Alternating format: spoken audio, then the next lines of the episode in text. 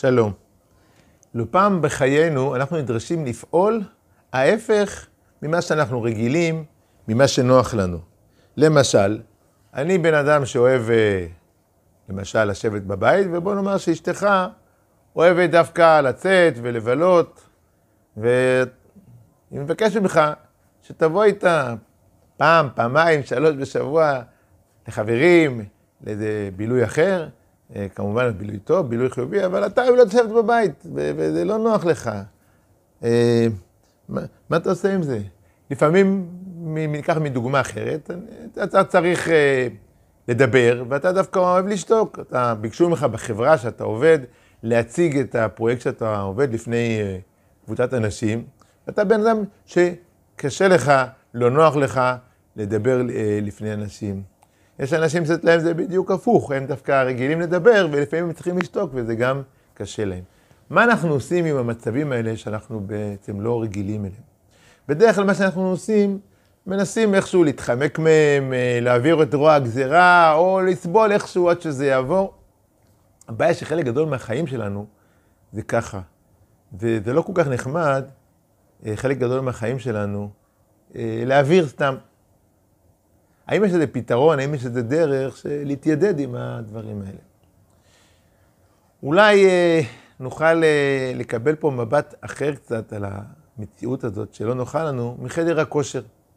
הרבה אנשים הולכים לחדר כושר, ובחדר הכושר הם מזיעים, והם מתאמצים מאוד, והם עושים כל מיני פעולות שהם לא רגילים לעשות ביום-יום, וזה לא קל להם.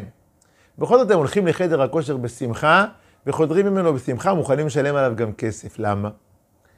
כי חשוב להם להיות בריאים, כי הם, אה, הם רוצים איכות חיים אחרת. והם מבינים שאם הם יעשו רק את מה שהם רגילים, ולא יתאמצו קצת, הם יישארו באותו מקום. בעצם החיים שלהם יישארו באותו מקום. אה, הדוגמה הזאת היא אה, כמובן קשורה גם לסיפור שלנו, אבל בואו נעבור רגע לפני כן לפרשה. יעקב אבינו בפרשה, הוא גם נדרש לעשות משהו שממש ממש לא מתאים לו. הוא צריך לשקר.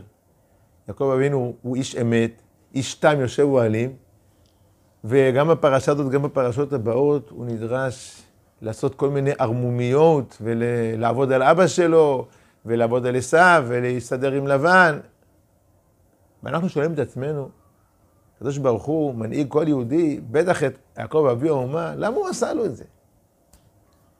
התשובה היא שיעקב איש האמת נדרש גם ללמוד להשתמש בעורמה. למה? אולי בגלל שבהמשך ההיסטוריה, לא רק שלו, אלא של כולן, של עם ישראל, אנחנו נצטרך לפעמים כדי להגיע לאמת, להשתמש בדברים שהם לא ממש אמיתיים במובן היקי של המילה, אבל זה האמת לאותו זמן. אולי בשביל זה, אולי בשביל שכשאנחנו אומרים אמת, אנחנו נבחר בזה, ולא נעשה את זה כי אנחנו לא מכירים משהו אחר. באמת יעקב אבינו בונה את עם ישראל, שהוא נקרא ישראל מלשון ישרות, אבל גם יעקב מלשון עקב. כי באמת אנחנו, במשך כל ההיסטוריה היינו צריכים את זה הרבה, וזה נתן לנו אפשרויות נוספות. עד היום אנחנו עומדים ותמהים מול הפעולות המדהימות של המוסד, שמשתמש בערמומיות רבה כדי להביא את האמת של עם ישראל לאור.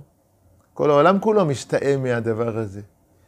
אז uh, בעצם, אולי בפעם הבאה שאנחנו נזקקים לעשות משהו שאנחנו לא נוח לנו, נבין שאין פה עונש, אלא יש פה איזו הזדמנות בעצם להכיר כוחות חדשים, להכיר דברים חדשים.